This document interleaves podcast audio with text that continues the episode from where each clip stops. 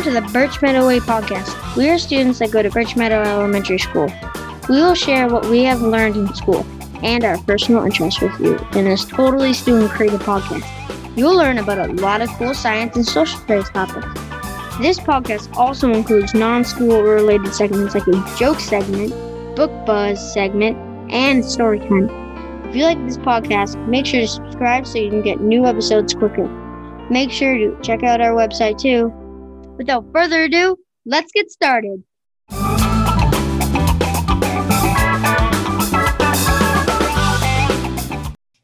Hello, guys, it's Olivia. And Blake, Today you'll be You'll be learning learning about the Trail of Tears and the land rush. the Trail of Tears. Indigenous people in the Southwest have been through a lot. Some tribes that lived in the Southwest lived in houses like dwabs and plaster homes, and they hunted or farmed for food. There were tribes called the Five Civilized Tribes. These tribes' names are the Choctaw, Cherokee, Chickasaw, Creek, and Seminole. These tribes lived happy lives until the Indian removal act. Soon enough, indigenous people were forced out of their homes. Some tribes stayed and fought, others went easily. On foot or on horses, they started the long 5,000 mile plus journey of pain. The five civilized tribes were devastated. Over 4,000 of the tribe's members died. Through and through, they walk on foot or rode on horseback. Each tribe lost at least a hundred plus members too, that were mother, daughter, father, and son. Some died from starving, others died from diseases like smallpox. It was terrible what happened. This was called the Indian Removal Act. The Cherokee tribe invented the term what we now know as the Trail of Tears. That was something I never knew. After the long journey, they finally make it to the new indigenous peoples' territory. After several years, people that were called boomers moved into the land and started building and living in this territory with the indigenous peoples. This was the precursor to The land rush. Indigenous people had to be moved to Oklahoma. They would ride mules and horses to get to Oklahoma, and this was called the Trail of Tears. When they got there, they had nothing, so they had to build houses and and then towns, and then came boomers. They tried to get in, but then they had to leave early. So then came other people, white people, who said, "Wow, this is great land. I'll think I'll stay," and that was what they did when the U.S. government had decided when that white people could live in Oklahoma, and then the land rush began. So they had to fire a cannon to let the people know that they could go claim their piece of land. They would push and shove to get a piece of land, so they got the land, and some did not. The land rush was called the land rush because the people who participated were rushing to a piece of land. Wow, now I get it. So that is why it's called the land rush. And the land rush had almost a million people because land is good for stuff like farming and you could grow crops and live life for free. So then I thought, wow, where did the indigenous people go? Well, when the land rush ended, they were, they were forced to move to Alabama. I hope you learned a lot about the Trail of Tears and the land rush.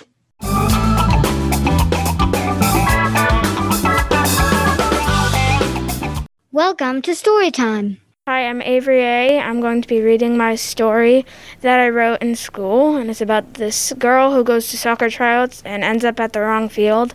And will she make it on time, and will she make the team? It's the day. Hi, I'm Katie McCarthy. I love soccer, and I have three brothers Thomas, Tucker, and Josh. I have soccer tryouts tonight for the travel team. I want to play the position striker.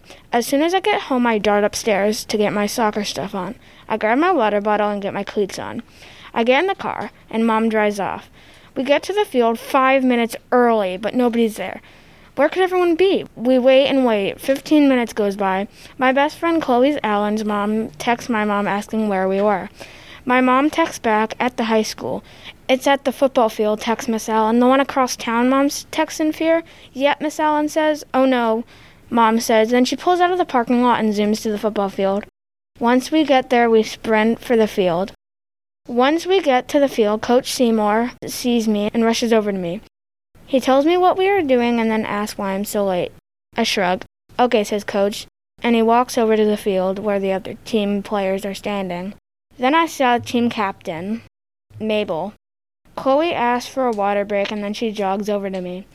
Hi, she says with her warm smile. Hello, I say. She smiles again. I'm very shy. My mom and dad, my brothers, and Chloe know that. So I only talk to her. Then Mabel walks over to me and Chloe and says, Come on, let's go. Time for skills. We get going and we do skills. After that, it's time for scrimmage. I almost forgot about the fact that I'm here for tryouts for the travel team. Coach breaks us up into eight teams because we are so many people. We play four and four. Cameron Siegela plays net. I play striker. Chloe plays defense. Lily, pl- Lily Centaur plays mid with Rose Lillian. I start with the ball and Lily runs up. I pass to her as she ran up. She then passes to me and I shoot and miss. I look down while walking back. Lily tells me it's fine, but nobody notices the ball is live. Cameron saves it and throws it to Rose, who passes to Lily, who shoots and scores. 1 0, us. I smile again. Mom and Miss Allen clap. They start with the ball, and I end up with the ball after they pass. I dodge the defense and shoot. It's saved by the goalkeeper. I run to the other side of the field. The other team starts and swerves through all of us except Chloe. She puts her foot down and gets the ball. She kicks it to me, and I run up, shoot, and score. Mom is clapping so hard and screaming, Woo, go Katie! I run back and give Chloe a high five. Then they kick off again and take the ball up. They come up to me and take a wall pass. Then they do another wall pass and shoot, saved by Cameron.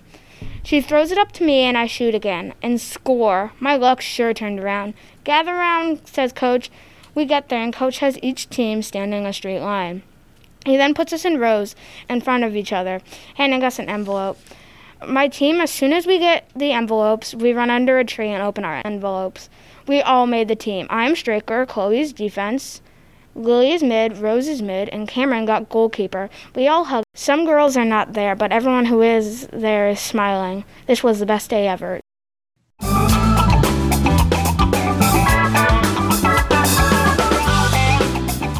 Welcome to the Joke Junction. Get ready to have your funny bone tickled. Hey, Brendan. Knock, knock. Who's there? Dewey. Dewey who? Do we have to go to school today? Read, how many books can you put in an empty backpack? How many? One. After that, it's not empty. Hey, Owen, why'd the scientist take out his doorbell? I don't know why. Because he wanted to win the Nobel Prize. Hey, Nikki. Why did the Scarecrow win an award? I don't know, Owen. Why did he win an award? Because he was outstanding in his field.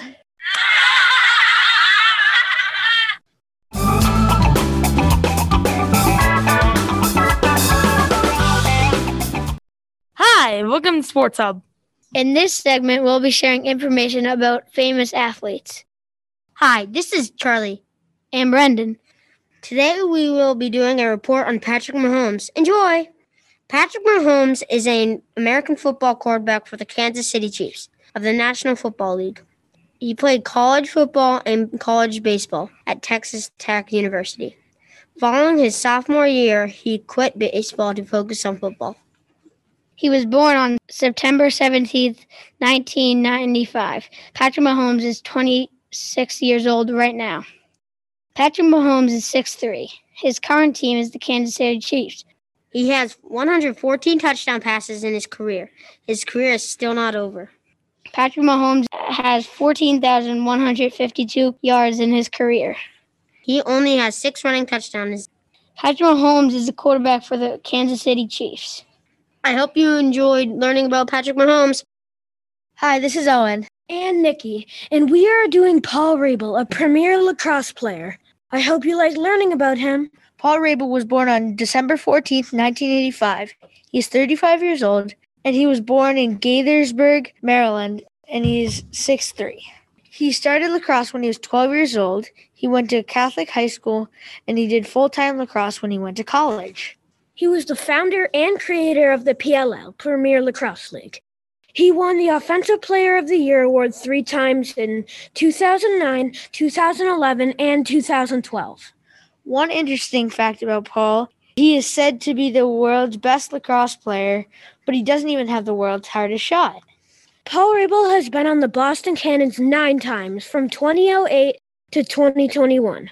Out of his career so far, he has 556 ground balls, He also has 760 points and he also has 385 goals. and 328 assists. He also has 47 2G goals. 2G means two point shots from behind a line that is 20 yards out. Hope you like learning about Paul Rabil. Bye.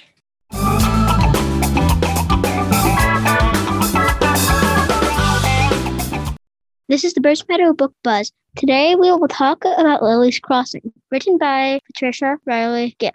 We have Eva, Esme, Elena, and Avery G. Here are our thoughts about Lily's Crossing. On to Avery. Lily is a daring and mischievous girl who meets a boy named Albert. Albert's sister is lost in France. Lily and Albert work together to take care of a cat named Paprika. Guess what Lily did to get Paprika? She dove into deep water to save Paprika and lost all of her money. Lily has a large variety of problems. For example, her lying problem. Will Lily have a good summer anyway? Will she survive the war? Will Albert's sister be saved? Find out in Lily's Crossing by Patricia Reilly Giff. We hope you enjoy the book. Happy reading. In the book, Magic Tree House, number one, World at War, it is good, but there were some parts that we could change. The good part for us is when Jack was driving a truck and he thought there was a spell on the truck so the Nazis could not see him. Another part we thought was good was when Jack and Annie escaped from a train. The Nazis were were about to arrest Jack. Jack and Jack and Annie were trying to go find Kathleen. Then the Nazis came, and they said, "Who are you?" Jack and Annie gave them their fake identity cards, and they asked to search the bag. They found the flyers that said "Hope and Courage, Freedom Soon" from Tom and Theo. That was from the Allies. They were about to arrest Jack, and then the train crashed and they escaped. My favorite part was when Annie was putting on Hope and Courage Freedom Soon papers and they started to multiply and then they were going out the window.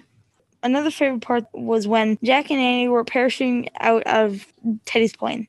The thing we could have changed about the book are they should have been involved in D Day or dropped on D Day. In the Civil War book, they met a great nurse and they were involved in the war. We would like more in the war. The cover of the book was misleading. They were jumping out of a plane with explosions. We were expecting Jack and Annie to be involved in the battle in World War II, but they weren't. We would change the ending to them being caught by the Nazis and have to escape, then go home. Another thing that we could change from the ending was they could be involved in the D Day invasion of France. In the end, when they saw the D Day planes, we felt like maybe a plane should drop and the pilot needed them, so they fought in D Day. That was our book buzz. Bye. Hello, welcome to another book buzz. What book will we be talking about today, Harrison? Today we will be talking about the book Milkweed. Harrison and I read this book and really enjoyed it. This book is the best uh, book I've read so far, and we think you will like it too. If you like historical fiction, this is a book for you. This book takes place during World War II. It is packed with humor and action throughout the whole book. The main character has to steal from many shops to survive. When food gets limited because of the Nazi invasion, the character has to find creative ways to find and steal food. Along his journey, he meets a lot of new friends, but only one to call his family. One trip, he meets an unexpected person that would make a difference in his life. He learns about all kinds of things like money and different kinds of food. Overall, this book is really good. And don't forget, it is also really funny. Make sure to check out the book the next time that you are at your local library. Bye.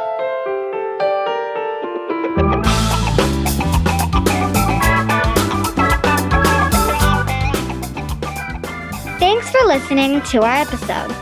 We hope you had fun listening and we know you learned a lot. We certainly had a lot of fun doing it. Remember to hit subscribe and check out more of our episodes and don't forget to go to the Birch Meadow Way podcast website. We'll be back next school year with more informative fun episodes. Learn, achieve, believe together. Have a great summer!